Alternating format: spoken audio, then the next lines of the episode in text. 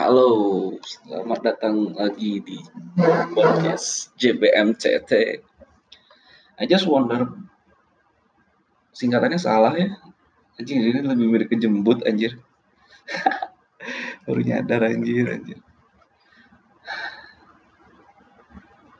Capek banget. Ah, sebelum Twitter mau cerita dulu.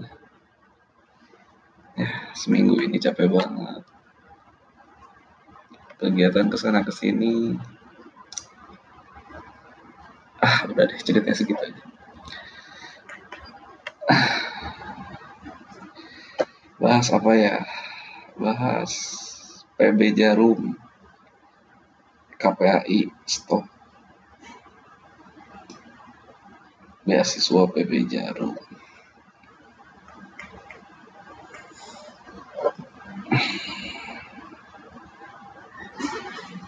K P I tolong, anak prestasi bukannya didukung. K P I goblok. Kan P B Djarum yang bisa bikin Indonesia harum di internasional. Uh, K P I goblok.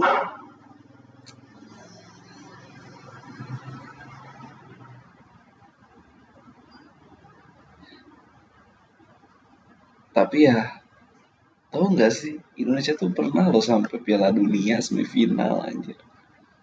Itu siapa yang beasiswain? V O C, anjir. Itu yang ngurus V O C, anjir. Kejadiannya sama banget aja sama zaman sekarang, anjir. Tahu kenapa Indonesia dijajah tiga ratus lima puluh tahun tuh gara-gara gini, anjir. Perusahaannya dibela, anjir. Kali aja ya, dulu tuh emang pahlawan-pahlawan Indonesia udah udah member, memperjuangkan kemerdekaan, tapi rakyatnya nggak mau, anjir. Enggak, enggak, V O C itu udah bikin kita masuk Piala Dunia, anjir. Jangan, jangan. Jangan dia jangan diusir, jangan diusir. V O C udah masuk masukin kita ke Piala Dunia, jangan, jangan. Ya kayak gitu aja kayak sekarang, anjir. Moral dilema kan. Yang satu rokok jelek, satu lagi ya nge-cut beasiswa anak badminton, anjir. Iya, anjir. Ya kita dukung dulu aja lah. Kali aja kan nanti dikasih beasiswanya gitu dari pemerintah sehingga nggak jadi dari rokok lagi. Itu udah kejadian kok, kalau ya kalau di e-sport udah kejadian sih, uh, udah full diurus lah. Bahkan kemarin Asian Games aja kan udah gede-gedean. Ya pastilah ada sponsor-sponsor baru. Jadi badminton itu pasarnya gede, jadi nggak bakal pasti pasti bakal kosong. Shopee masih ada, Tokopedia masih ada, Bukalapak masih ada, Gojek masih ada. Masih banyak lah sponsor-sponsor yang pasti mau ngambil alih. Gojek udah ke bola, Tokopedia udah ke e-sport, Shopee belum tuh Shopee, Bukalapak juga belum ambil apa-apa. Kayaknya Bukalapak sih, mirip kamera. Apaan sih? Gitu. Santai lah. Ya bagus kali nge-cut P B Djarum, anjir. Bagus lah. Biar produksi rokok turun. Jadi, eh ngomong gitu sambil ngerokok, anjir. Salah banget. Gimana ya? Ya itu upaya pemerintah, anjir. Kalau gini terus, Indonesia udah dijajah lagi sama swasta, anjir. Kayak dulu. Indonesia tuh dulu dijajahnya bukan sama Belanda, anjir. Sama V O C, anjir. Dijajah Belanda cuma dua tahun, tiga tahun. Terus tiga tahun sama Jepang. Enggak, anjir. tiga ratus lima puluh tahun sama V O C, anjir. Bukan sama, bukan sama Belanda.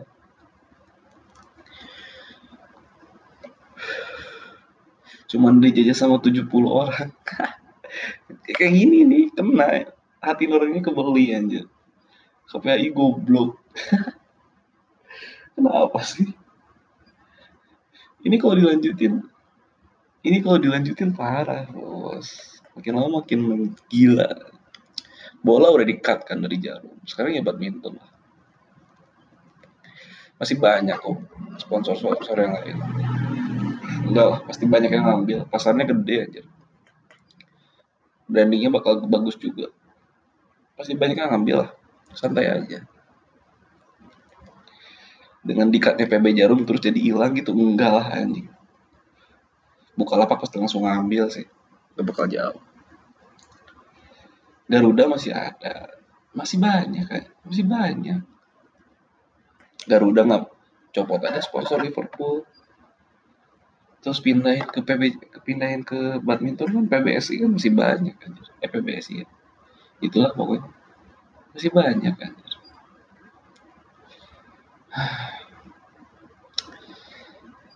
Berita selanjutnya ya gitulah, terus mau gitu. Tapi sekarang mendingnya kan dijadiin semua negeri sendiri gitu ya, K P I Djarum punya Indonesia.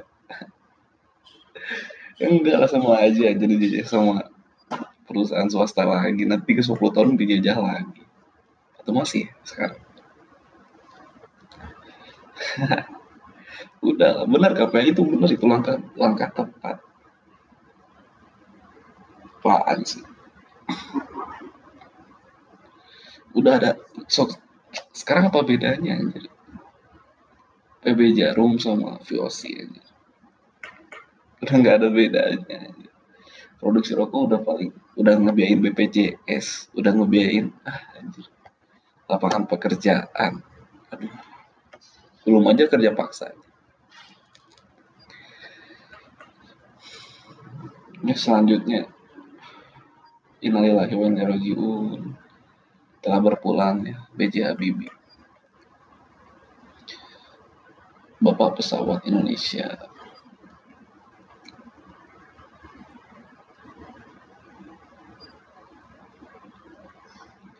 Selalu sedih loh denger B J Habibie itu dipanggil pulang buat jadi presiden, langsung digulingin lagi. Aduh, pengen baca sih itu sejarahnya kenapa digulingin lagi. Mampu aja literasi. Kenapa ya? Ah, nggak tahu deh. Atau gara-gara diangkat sama Soeharto gitu jadi dicurigain lagi. Tapi masa sih? Bagus padahal. Ya, pada B J Habibie almarhum, selamat bertemu dengan almarhum Ainun. Semoga amal solehnya diterima di sisinya. Amin. Sedih banget. Tapi anjir ini tolol sih. Di bawah tweet B J Habibie itu. Aduh, harus lihat sih ini. Harus lihat. Jadi ada video cewek cowok anak S M P, S M A itu lagi mesra-mesraan. Ketahuan ibunya aja. Udah bingung aja. Rahel, lagi apa kamu? Cowoknya udah nggak tahu harus ngapain aja. Ini nggak tahu, ini nggak tahu drama TikTok doang, nggak tahu. Ini nggak tahu beneran kejadian, tapi kasihan sih. Udah bingung aja. Cowoknya udah bingung. Lagian ngapain coba? Apaan sih mesra-mesraan dalam kamar? Rumah anjir. Kos-kosan masih mending lah, ini rumah anjir. Rumah cewek. Rahel, lagi ngapain kamu? Aduh anjir. Aduh, ini lihat tadi siang di I G, pasti langsung ke Twitter sih.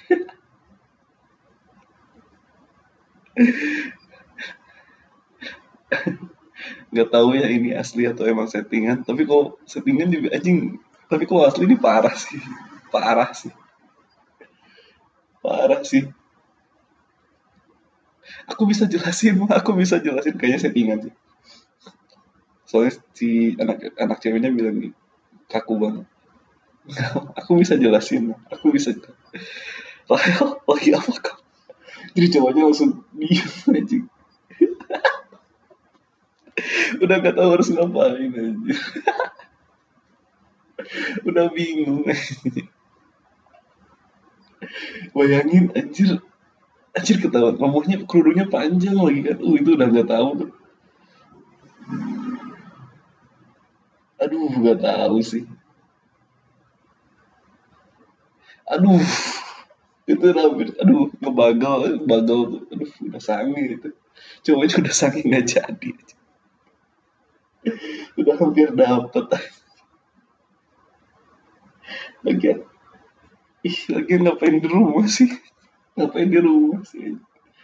Masih lebih ngerti di semua sama kalau aja pada di rumah.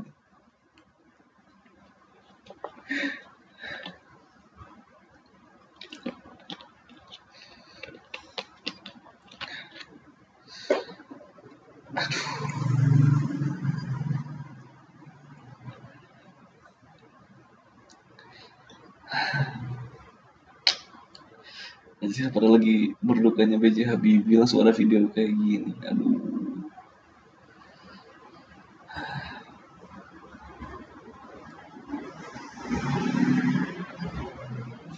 Apa yang lagi ramai? Coba coba lihat dulu.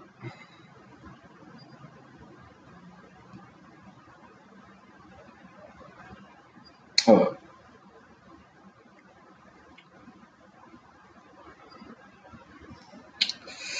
Did you know Franda, Franda, Franda delapan puluh tujuh. Jadi ada kasus seleb tweet. Ini nggak tahu seleb tweet atau artis. Seleb tweet nyerang Kimberly Ryder. Gara-gara anaknya sama nama depannya. Aduh. Aduh, sakit ya.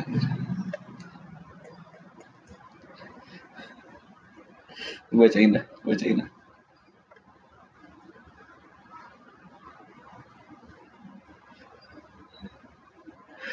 Ini namanya ngikutin nama anak saya banget, sampai setulisannya, sepanggilannya juga.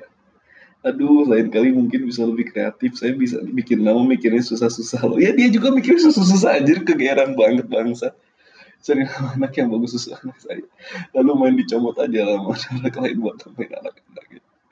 Terus kedepannya nanti nama bakal ada hak cipta gitu, kayak brand aja. Nama anak jadi brand aja.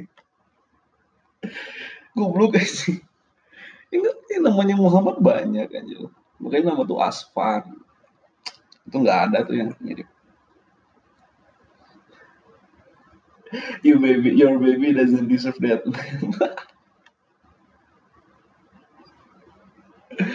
Ya udah gini mah aja langsung banyak kan. Ih. Apa sih namanya Zilfasia, Zilfasia, Zilfasia. Zil, susah bacanya. Pokoknya iya, karena bodoh, iya karena sekarang ini belum ada aja anjingan yang di. Tadi itu di kampus ngebahas ini aja. Ya seni itu gak bakal dihargain di Indonesia karena negaranya berkembang. Iya anjir. Emang orang Indonesia gak bakal mikirin sampai menghargai seni dan menghargai apapun anjir, nama anak aja diperbutin goblok. Emang ada hak ciptanya anjing, tolong banget bangsa anjing.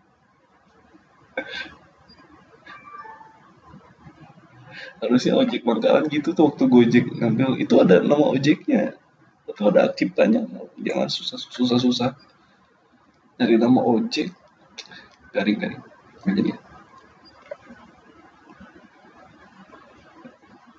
Anaknya gimana? Zilvia itu, Zilfasia itu, paling gitu.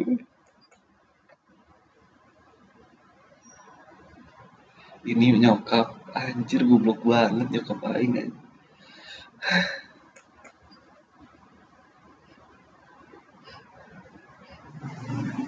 Goblok anjing, Franda, Franda, Franda goblok anjing, pokoknya anjing.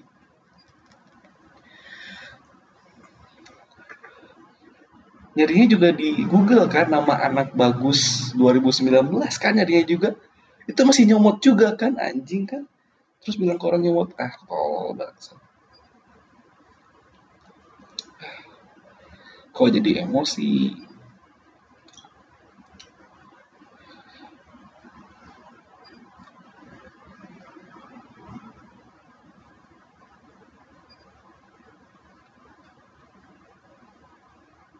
Oh iya, P S I. Ada beberapa hamba Allah yang sumbang tempat bekerja untuk P S I sekitar seribu enam ratus meter selama lima tahun. Sekarang kami perlu bantuan untuk inovasi interior sekitar dua juta per meter. Silakan ambil bagian dukung kerja untuk Indonesia tanpa diskriminasi dan korupsi. Wow. Wow. Iklan. Siapa sih ketua P S I itu? Grace. Grace Natalie. Iklan Grace Natalie yang bikin tebak-tebakan itu di, di T V loh. Itu lebih dari sepuluh tik loh. Gak murah anjir. Gak murah anjir masa iklan di T V. Terus banner-bannerin. Terus roadshow-roadshow ke kota-kota.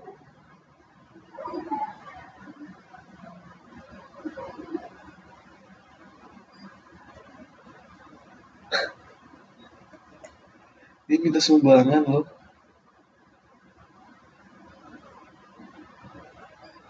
Udah kayak anak acara. Emang bener kali ya, udah mentalnya tuh emang udah mental anak proposal, anak broker banget. Kok minta sih anjing, malu-maluin banget.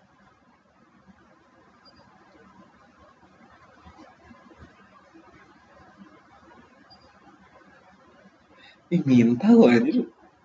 Enggak dong, enggak dong, enggak kayak gitu dong mainnya. Gak minta gitu dong. Ini udah mirip uh, broker kuliah anjir. Ya, atau enggak, bukan broker kuliah. Apa sih? Iya sih broker kuliah sih.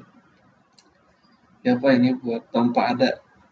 Kalau broker kuliah gitu kan, nawarin sponsor tanpa ada kekuatan branding yang jelas. Terus berharap dapat sponsor gede, aneh anjir.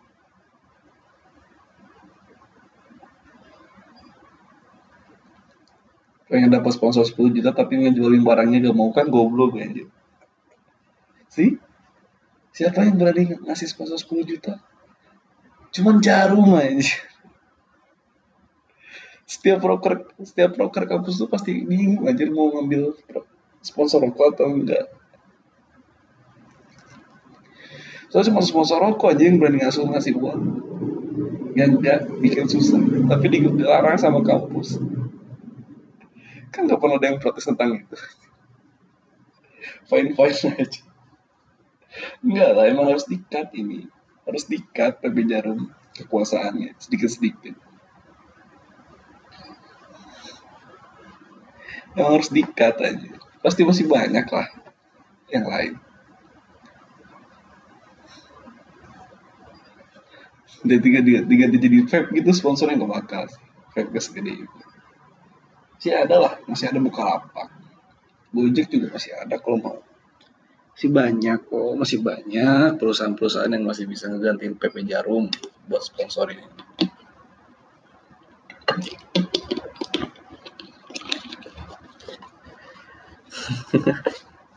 Gojek lah, Gojek atau Tokopedia, Bukalapak lah. Seenggaknya itu sama anak bangsa lagi. Unicorn-unicorn itu lah. Ya, P B Djarum terlalu pasti cut, terlalu besar. Lagian P B Djarum udah nggak usah pakai branding lagi kali, udah emang udah laku barangnya.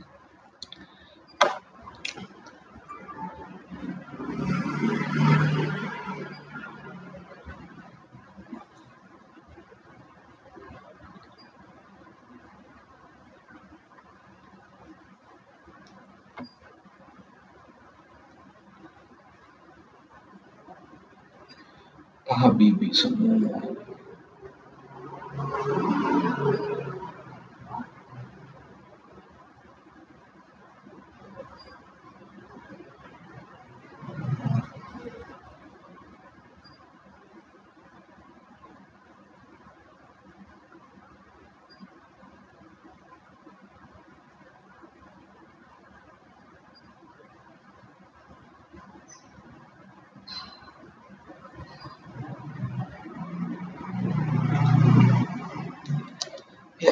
Nggak ada yang ramai lagi sih. Apa ya?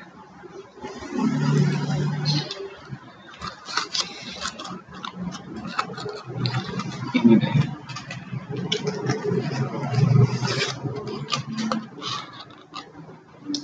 Oh iya, jadi gini. Kemarin kan pulang ke kota asal. Terus diajaklah main ke pabrik, sebuah pabrik semen terbesar, salah satu pabrik tersemen, semen terbesar di Indonesia. Inisialnya S C G. Pabrik S C G gitu. Terus diajak main kan. Terus ceritalah si pegawai yang di sana. Semen ini tuh jelek kalau buat rumah, bagusnya cuma buat jalan. Jalan atau bikin lapang fut, bukan lapang futsal sih. Bikin halaman atau bikin apa gitulah. Jadi jelek banget. Jelek banget pokoknya buat si jalan. Nah, terus si pekerja bilang, dari ini setelah Pilpres penjualan menurun. Ya iyalah, jalan kan cuma dari pemerintah doang kan. Emang apalagi itu perumahan yang perumahan sih paling ya perumahan. Enggak deh, warga-warga biasa gitu yang mau udunan, udunan tuh patungan, patungan buat, ayo kita patungan buat jalan, nggak ada anjir. Patungan buat keamanan aja susah anjir. Ayo kita patungan, gak ada anjir. Rasa dari pemerintah kebanyakan.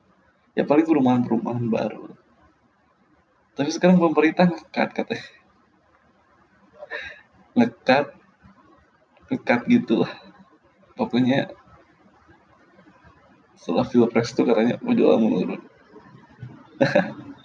Jadi ketahuan kan S C G ngedukung siapa. Salah baca anjir, kasihan.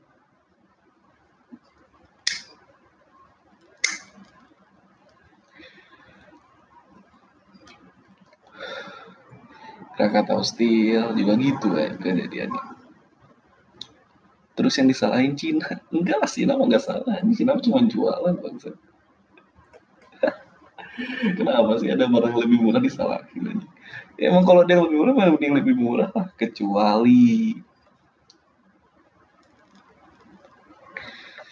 pemerintah dapat cashback dari deh. Ya kan? Sekarang gini lah, bikin buku B T S sekolah tuh kan ada panitianya, panitia kenapa banyak yang mau jadi panitia, panitia dapat cashback anjir, dapat cashback dari si vendornya. Ya gitu juga lah pemerintah. Oke, ini lebih mahal tapi cashbacknya lebih gede daripada Cina, ya pasti dikasih lah. Oh anjir, iyalah pasti dikasih anjir. B T S juga gitu kan, ada vendor vendor foto A, vendor foto B. Foto B lebih murah tapi cashback-nya juga kecil. Foto A lebih mahal tapi cashback-nya lebih gede buat panitia. Ya panitia pasti milik vendor A dong. Begitu ya, juga lah. Gak usah jauh-jauh.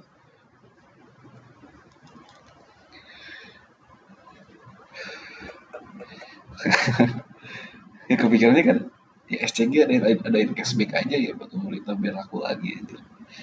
Lagian gitu juga kan. Sekarang belanjaan semuanya cashback. Bingung sih apa bedanya cashback sama diskon, pasti ada bedanya sih.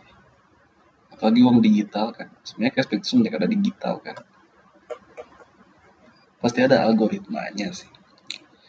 Tadi sempat baca juga, lagi baca-baca buku ekonomi, terus bilang gini pembukaan, baru sampai pembukaan dong garing, tapi bukannya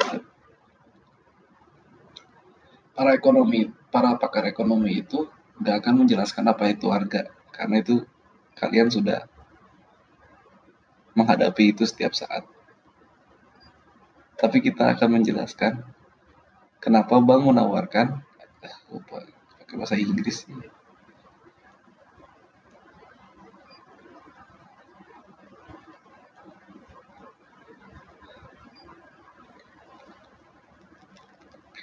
Tapi kita kita akan menjelaskan kenapa bank menawarkan.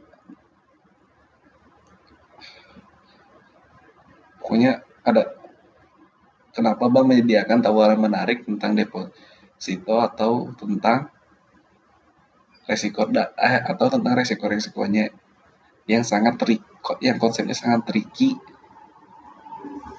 dan menjelaskan sebenarnya menghitung pengukuran berapa sih kekayaan kalian. Ciri iya juga ternyata. Kenapa harus ada? Kan deposito tuh gitu ya sistemnya. Makin disimpan makin tinggi gitu. Terus Bang dapat untung dari mana aja? Uang admin aja uang admin cuma berapa, Bro? Uang admin cuma berapa aja? Perputaran uang sih bisa sih. Perputaran uang bisa sih. Ini pengen tahu banget, makanya lagi pengen baca sih. Perputaran uang di dunia itu gimana? Kalau nonton La Casa de Papel kan Money Heist ya, atau bahasa Inggrisnya La Casa de Papel tuh yang ngerampok pabrik uang tuh mereka bilang kita nggak ngerampok, kita cuma ngasih uang buat kita, kita nggak ngambil hak siapa-siapa. Acir bener aja, bener anjir. Kalau season tiga tuh ngerampok garing. Karena season dua ngerampok, season tiga nggak ngerampok, eh, season tiga baru ngerampok. Soalnya kan itu ngerompok emas. Kan kalau uang itu ada pabriknya anjir kertas. Terus di situ pokoknya si profesor bilang ada empat kejadian. Pokoknya si bank pabrik uang itu cuma bekerja empat kali lima kali gitu.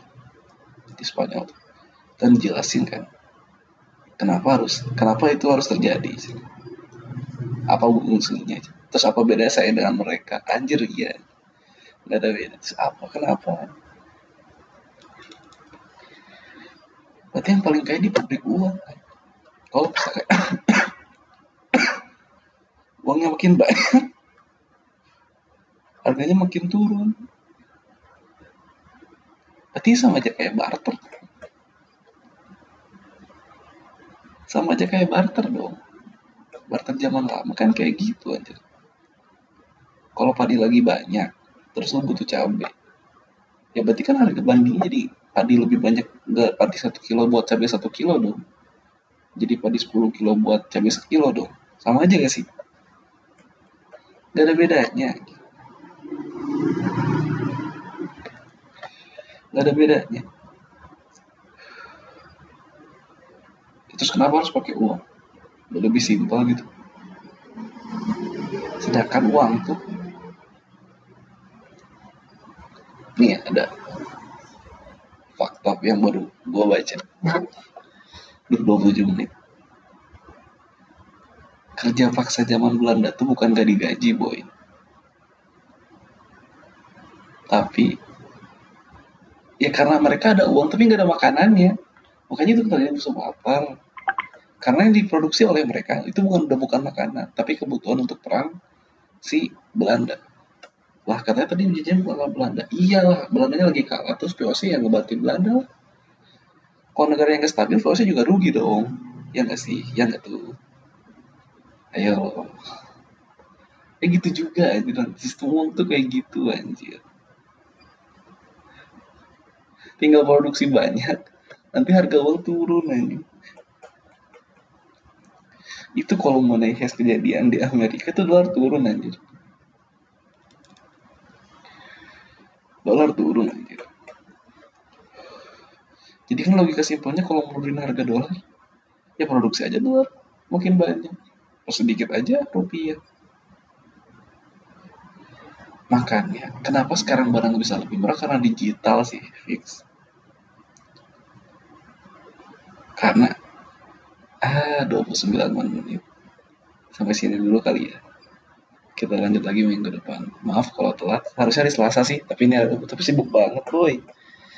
Ya, jadi semoga minggu depan Selasa lagi. Bye.